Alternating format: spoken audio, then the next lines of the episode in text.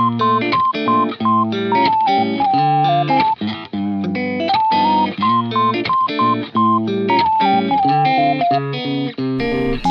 い、始まりました。プラザラジオです。はい。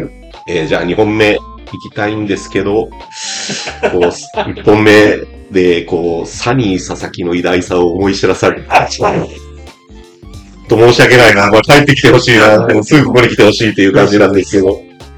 まあ、あの、ということで、まあ、あの、1本目でちょっと、あの、言うの忘れてたんですけど、あの、今日は、あの、メイン、いつものね、パーソナリティの佐々木さんがいないということで、えー代わりに私、ドラゴン平川。サブ、チョコボール、はい、はい。しております。よろしくお願いしますよろしくお願いします。えっ、と、一本目は、あのーあ、で、佐藤さんが今回、えっと、いつも、こう、プラザのメンバーで、こう、そうですあの、ね。あーずっと繋いでいたんですけど、今回、あの、佐藤さん、あの、えーブルームの佐藤さん来られた経緯としてですね、あの、実は私の、あの、息子と、佐藤さんの息子さんが、あの、高校野球でうん、ちょっと一緒の高校でやってまして、で、そういうつながりがあって、あの、まあ、高校生の支援をしてるということで、あの、ちょうど、なんですかね、あの、1年間、最後の年、ね、先生も、あの、100試合目指して頑張ろうということでやって、ただ、まあ、年が変わったらコロナが来て、すべてを奪われたというか、そういうあれがあって、まあ、あの時本当、まあ、佐藤さんもそうだったんかなと思うんですけど、その子供にかける言葉が、見つから、私はね、見つからなくて、本当死に物狂いで、もう、やって、もっとね、こう亡くなって、まあそういうのもあってですね、すごい、えー、あって、で、他のプラザのメンバーの方ともね、ね、交流があって、すごいあの、繋がって今話すると、ね、あって、あの、すごい、あの、そうす狭いなと。そうですねいや、あ、わかる。ね、誰？T さあ、T さんね。はい、T さん。はい。ん。はい。口でご存じ上げてましたはし、あの、ここにいる、同じ。ここにいる S さん、あ、さん、さん、さん、さん。はい。ご縁がありまして、で、ございます。で、なんか、あの、一本目でちょっと言いかけたんですけど、こう、皆さんにいろんな質問が逆にこう、あるというか、もう私はもうちょっと、とはい言いたいんですけど、そうですね。今、質問する内容、ちょっと今忘れましたね、はい私今。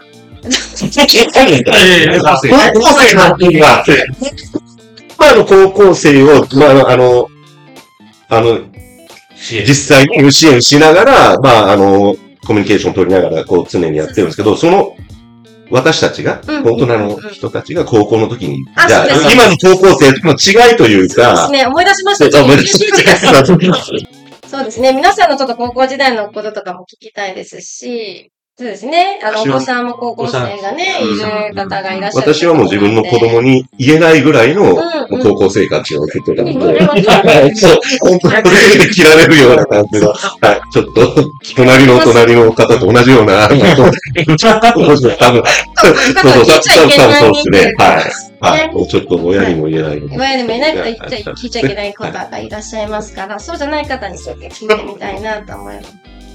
どうでしえ、え、私ですか？いやブルームさんの活動めちゃめちゃいいなと思って、それはその高校生って、まあ僕も高校時代、その、大学入れとは言われてて、大学入るつもりで毎日過ごしてましたけど、なんか別に何になりたいっていうのもなく、とりあえず大学に行けみたいな。で、僕進学校だったんで、なんか雰囲気的にとりあえず新、偏差値の高い大学に行くのが正義なんだみたいな感じだったんですよね。で、実際大学入って社会人になって思ったのは、なんかその大学の選び選び方間違ってるなっていうのを思ってて、それはなんでかっていうと、あの、将来なりたいものがわからないのに、大学の学部を、大学と大学の学部を専攻し、を選ばないといけないっていうことじゃないですか。うんで、まあ、偏差値教育、偏差値に偏った教育すると、弁護士になるためにとか、うん東大に行くんで、で、医者になりたいと。うん僕はあの、浪人したんですけど、浪人すると、なぜか医者目指し出す人が多いんですよ。なんでかって、やっぱ偏差値高い。結局、ああ、そういうこと。せっかく浪人したんだからみたいな気になる。じゃあ医者目指せて。そうそうそう。ねそういうの、そういうのを見ながら、その、なんかこれちょっと歪だなって思ってて、で、あの、アメリカとかだと、あの、一回社会人経験して大学入る人結構いるんですよね。だからなんか目的があって大学に行く。それが本来の目的っていうか、その本来の、あの、大学のあり方のはずなんですけど、なんかモラトリアム期みたいな。で、いい大学に行ったらいい人がいる。うんまあいい仲間と巡り合えるし、なのは間違いない本質だと思うんですけど、自分のやりたいことがわからないまま大学進学するのって、結構、その、自分のイメージと、抱いてたイメージとのギャップに就職してから苦しむみたいなうんところ結構、まあ僕もそうだったんですけど、だからそれも、なんか自分の抱いてるイメージが、その実感を伴ってないわけですよね。自分のお父さんがこうだったから自分もこうなりたいみたいなのはあると思うんですけど、まあ、例えば、周りの大人が、その、やってない職業に自分が憧れた。例えばイラストレーター。うんでも、実際になってみると、その、イメージと違いました。みたいな。で、結局なんでかっていうと、その、自分の経験の中に、その職業に触れる瞬間がなかったからなんですよね。うんで、まあ辞める人も結構うん。まあ、そのイラストレーターに限らずですけど、はいその思ってたのと違うみたいなのが就職後に発覚している。はい。だからできるだけそれをギャップ、そのギャップを狭めるためには高校生ぐらいの時に将来を選択するときに、そういう、なんですかね、実もう職業体験みたいな、会社訪問とかもそうなんですけど、そういったことをもっとやるべきなのかな。ブルームさんの活動は、まあそういうのに貢献されてるとてもいい活動だなと思いまして。本当はあの、ね。高校生にそういった視点をね、与えてあげると。もう普通に暮らしたら、なんか音楽聴いて恋して、うん。大学進学のために勉強するみたいな、その将来を見据えるけど、その、ちゃんと実感を伴った将来像なのか、みたいなところがおざなりになってる気がするんですよね。まあそういったところに一石を投じる非常にいい活動だなと私は思いました。ですね。ありがとうございます。嬉しいですね。本当にあの、私が思ってることをこそう。あね言ってくださってた考えて立ち上げたけど、僕らだけな、実は僕らだけしかう、考。えてないんじゃない本当かなって一人よがりなんじゃないかとか。思ってるんだけど、うんうん。本当こういう場でこういうこと言われてもらえると、本当に嬉しいですしあこれはみんな考えてくれたんだっていう思うと、本当にね。これなんか明日、明日、明後日こう結果が出ることじゃなくて、本当にそういうふうに思ってくださるような瞬間に巡り会えた時に、高校生がブルームの活動って意外と良かったんじゃねって思ってくれるのが、本当に、それを信じて私たちはやってる。18歳が28歳、38歳の時に、ああ、あの時ブルームがっち、じわじわ感の、だ触れてる時はね、触れてる人はね、わかんないと思うんですよ。うんその、その、それが当たり前のようにうんなってると思うんで、ただ、や、そのブルームに触れた人と触れてない人で差が出るのかなというのは思います。10年のありがとうございます。嬉しいです嬉しいね。いや、もう本当に。嬉しいですね。今年一番響いた。見るとね、もう、なかなかね、目的を持って大学に行こうって、こうなりたいっていうのはなかなかないのはいが、とりあえず行こうみたいな。学校の先生はやっぱとりあえず行けって言うんですよ。そうね。僕、学校の先生がね、うん行けば合コンできるって。そ、そっか。僕もね、そうなんやと思いましたね。よく聞くのが、ほら、日本の大学って入るのは難しいけど、とりあえず授業行っとけば出れる、卒業できるよって。なってる外国は、入るのは結構簡単に入れるけど、卒業が難しい。やっぱ大学の時にしっかり何か目標を持ってね、やって。で、あの、こう、ここ何年間かちょっとコロナっていう、こうちょっと3年ぐらいあって、その、まあだんだん今こう戻りつつあるんですけど、自分思うのが、こう少しこう人と人のこう距離だったりとか、こうマスクとかでちょっと素顔を見せなかったりとか、そういうのをこうちょっと3年間ずっとこう、あの子供たちが経験して、今どうなのかなっていうのがちょっと気になるんですよ。そうですねはい。そのそわね、こう、ちょっと、だんだんこうなんですけど、やっぱりちょっとママスク外せなかったりとか、ちょちょっとこうね、距離をされたりとかあるんですよ。って思うのが、本当にあの、今1年生の子たちと3年生で全然違うなって思ってて、あの、やっぱり1年生の子たちは、あの、学校行事とかももう縮小されてきたりなかったりとか、えっと、人と関わるとか、上あの上級生とか、その下級生と関わる経験がもうそもそもこうなかったんですね、コロナでね。で、3年生もわりかしこう、あの、コロナの始まり時期ぐらいだったので、まあ少しはこう経験してることもあったと思うんですけど、あの、全然違います、一緒に活動してても。ややっぱり私たちの活動に見向きもしてもらえないというか、あの、もう本当にスマホがあれば、この人たちの人生は完結するんですよ、高校生って。だって別に仲のいい友達、一人か二人おれば、あの、SNS の先のな仲良しさんと、お友達とね、その人たちお友達と言ってるんですけど、私は絶対そのスマホの向こうはおっさんやっちゅうて言ってるけど、親友やと信じきってやってる子たちもたくさんいる。でも私は高校生に言いたいのは、スマホで子育てはできんよっていうのは言いたいんですよ。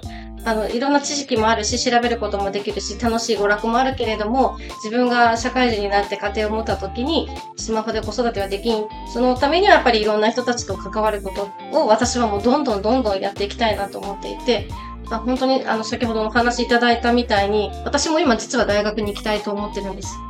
はい。あ、言ってなかった？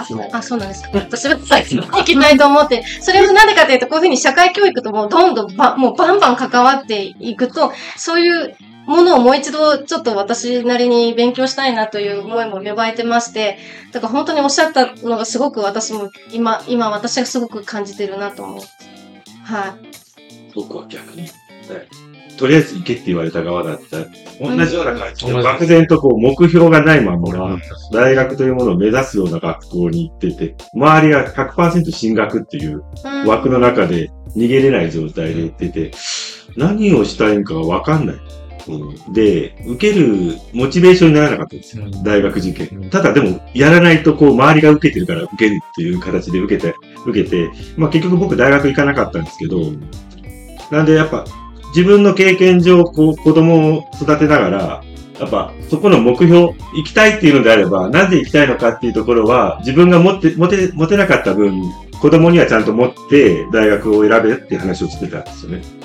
なんでやっぱそういったところってやっぱ、今のこう高校生の間にいろんな形でこう、大人が 関わることによって、子供のその先が広がっていくっていうのは、やっぱ違うなって思いますね。そうですね。と私も子供さんに今育ててて、育ててるっていうか一番3番目が今高校3年生で、まさに大学受験を、をまあ、真っ最中なんですけれども、あの、さ3人育てている中でようやく気づいたことっていうのがあって、やっぱりその勉強する意味とか大学に行く意味みたいなものをしっかり持っとかないと、やっぱりモチベーションを保てないなって思ったんですよ。で、上の子の時も真ん中の時も、あの、そういうふうには育てていたつもりなんだけれども、やっぱり自分が世間体であったりとか、うんまあ本人のこう実力であったりとか、あの、やりたいことがなくても、とりあえずはっていう思いがあったんだけれども、3番目になってだんだん、私はこれはしたいんだっていうのをガンガン言ってくる子なんで、なんかそうなってくると、やっぱり親としても、あ、私の人生じゃないんだって気づかされる場面がいっぱいたくさんあるんですよ。あ、そっか、私の人生じゃないんやなって思ったら、あじゃあこの子が何をしたいんかっていうのをやっぱりちゃんとこう一緒に見るべきだと思って、それをもう本当にすごく感じました。だから今本当に高校生と関わる中で、あの、な、何をしたいの？どうしたいの？あなたはどうしたいのっていうのをすごく聞くようにしています。あなたはどうしたいんって。例えばこう、あの、嫌なことがあって不満があるとしても、じゃああなたはその時どうしたかったん？っていうのを聞いてあげたいなと思って接してます。日本人は結構自分がこうしたいみたいな言うのが苦手と言わないのが言わない、そうですよね。背景があって。まあ、外国、僕アメリカしか知らないですけど、アメリカ行くと黙ってるとイエスですよね。だから、その自己主張しないと、こいつ何も意見持ってないやつか、うんなのか、同調してるって思われるんですよ。だから日本人が多分世界で損してるのはそういうところ。まあやっぱどんどんもっと自分の意見を言うように育てた方がいいなと僕は思うん、ってそうですね。察しろっていうよね。あーいいよね、確かにね。空気読めみたいなのが良くない。よくない。ね、察しろ。あれアメリカとかってやっぱ空空気読むみたいな言葉がない、ない感じなんですか？わかんないですってことえー、わかんないですけど。そうなんですかね？日本でも言ってることは言いますよね。もう言わないとわからないみたいな。あーねうん主張日本人って言っちゃうと、迷惑とか、でも出る杭は打たれる文化じゃん。そうですよね。そうそうで私、上の子がね、今、そのもう成人して働いてますけど、小学校高学年までは自分のことを何も決めれない子だったんですよ。っていうのも私がそうやって育ててきたんだなって思うんですけど、あの、食べ物にしても、こっちとこっちどっちがいいって言ったらすっごい悩んで、で、私が多分それで、あ、じゃあもうこっちにしないわってなるのをずっと繰り返してたら、結局自分で何何も決めれない子になってて、で、その時に一番下のその、今言う3番目が、ガンガン自分の意見言ってくるから、私はこっちがいい。私はこっちがいいって言ってくるんですよ。で、それ、そういうのに私が挟まってると、上の子なんで自分で決めれんのやろうって思ってきて、これは私が悪いんやと思った時から、もう些細なことでも全部自分で決めさせるっていう、もう私の忍耐との勝負ですけど、こっちとこっちどっちがいい？ずーっと悩んでて、え、ママはどっちがいいって言われたら、いや、ママは今決めんと思って、いや、ママは、ママじゃないよ。あなただったらどっちがいいっていうのをずっと繰り返してたんです。今はもう自分で決めれるようにはなってきたんだけれども、もうほんと自分で決めない子になっちゃったんだと思って、だから私も自己決定ってすごい大事なワードだなと思ってるんですけど、もうさっきの話の流れもそうかなと思うんですけど、自分で決めていく。で、それいいとか悪いとかも、そんなのもどうでもよくて、自分で決めるっていうことがすごく大事だし、自分がじゃあ選択してきた道が成功なのか失敗なのか、それは自分のこれからの行動によって変わってくるっていうことを気づいてほしいから、選んだ先に失敗があるか成功があるか、それは自分の今からの行動次第だよということで、自分がまず決める。私はどうしたいのか。私がこれを思った。じゃあこれを成功させるために私がどうやったらいいのかって言ったところに、なんかこう、フォーカスして走ってほしいなって思うんですよね。なんか高校生だった人たち、はい。聞いてみたいけど、この人は、この人は聞いたらあかん人。若い人あかん人やから、あかん人や。俺は思うな。うん。あかん人の話は大丈夫。あかん人の話い、や言える範囲で。言える範囲でね。言える範囲ありますない。ない。見えない。ないあなそうまあ、ない。なかったようにすればいい。じゃあ、じゃあ、あ、そうか、そうか。あの人の話で。じゃあ、あの、家庭裁判所に行ったことある人。いやいや、で、いや、はい。いやいや、大事でしょそういう話。マジで。で、家庭裁判所行ったことないのに。え、それ、もうちょっと席いや、保護観察がついたことない人。3ヶ月、3ヶ月過ぎたことある人？あ私私もあげたくないけど、楽じゃないけど、知り合いと中学の友達は、白いあの、はま、あの、ほら、ちょっと静岡に住んでるんだけど、あの、話してたら、あの、愛媛の刑務所におったみたいな話で。あ、しったこと ないです。刑務所何年もおったみたいな話で、お前。たらその保護観察ってなれるんですか？なれ悪いことしたら。悪いことした。悪いことした。に逃げたり。何か、何から何か尾崎豊世代ですね。い。そう、尾崎優。さされた。悪いことイコール別で入ってそのガラッとそうそうそうそうそうそう、その世代ですかね。さっきまでじゃあアンパンマンをされてた方は、アンパンマンを今のくだりで高校の時ですか？高校の時は、部活しかしなかったですね。部活とジムばっかりです。夜の、ええそう。あの、つくび市民球場ですね。あ、地球上の、あそこでチャリで行って。あ、あの、ウェイト、とくらから行くんで、まあ、チャリで40分、50分ぐらい。100円払ってね。あ、100で、円外を回るじゃん。でおー夜永遠走ったりしてました、ずっと。ストイックうんもう部活で。そうなんですよ。高校生で都町行く。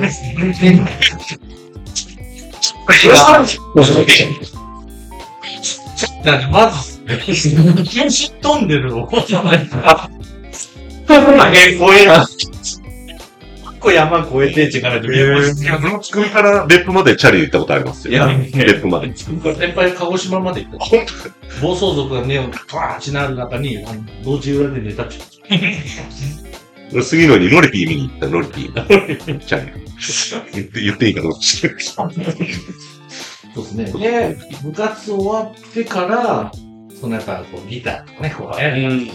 で、公園で集まって弾いてみたいなしかしていや、でもなんか青春ですね、よねモ。テたい。であの、カラオケが唯一組で1店舗だけああった。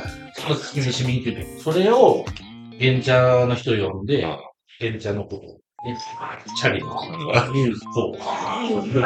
で、チャリがどう？カラオケ。カラオケ行って100円入れてみんなで歌ったり来たりしよっただけっすね。ずっと。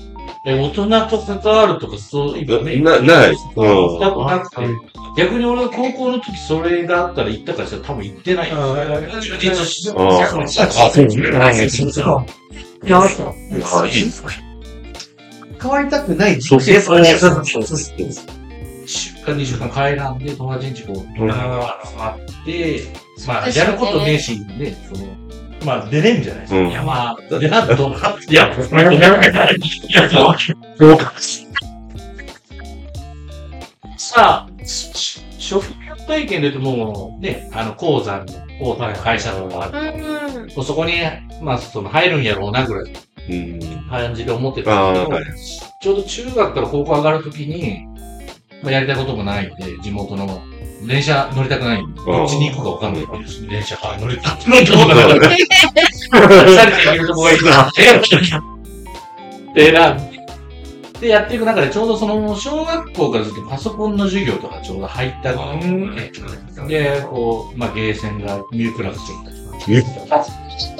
そこで、そうですモスバーガー。ボスバーガーが出ちょっとて、で、こう、ずっとゲームしてて、ゲーム楽しいな、ゲーム作りたいなっていうのが出て、で、高校はそのパソコンが使えるとこ行って、で、専門学校はもうそのままパソコンの専門学校に行って、で、専門学校行ったんですけど、ちょっとレベルが違いすぎて、貴重な人。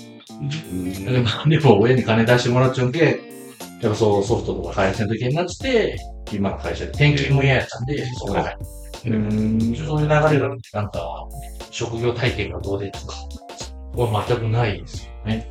だから小さい頃からの夢をちゃんと実現した。だからそれはね、確かにね、好きなことができて小さい頃、なりたかったの芸人と、ま、漫画家と、料理人なんですよ。おみたいなー三つはやれなくて、でパソコンって全然なかなった。かったんですね。でもまあ今後も、パソコンはやってかんと、もう、バチ出るやろうなって思って、パソコンの方に。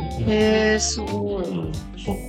絵は今、クレヨン画を描いてます。ええ。あそうそうね。あ、クレヨン画を描いてだから何かに熱中できることがあるっていいですよね。そういう仲間がいたっていうこともいいですよあ、そうですねね。。今の高校生とか、え、結構孤独？うん孤独っていうか、あなんていうのかな。こういうふうにこう悪いことも一緒にやるみたいなことも、まあ悪いことだ。もちろん高校生がなんかこう興味を持ってもらうことも難しいんですよ、正直。うんうんうん。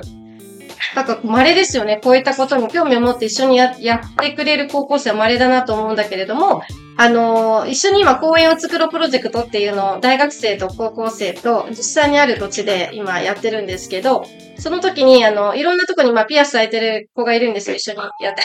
だけど、でも、その子がだんだんだんだんすごいしっかりしてきてて、で、ある時今私がちょっとプレゼンの日に行けないなってなった時に、私がやろうかって言ってくれたのが、すっごい衝撃で、え、任せていい？みたいなぐらいもう、あの、なんかしっかりしてきたなって。だからこう、なんて言うんでしょうね。見た目で判断しちゃいけないんだけど、まあ、いろんなとこに穴を開けたくなっちゃう子でも、こういうふうに関わってたら、なんかすごい面白いなって思いますね。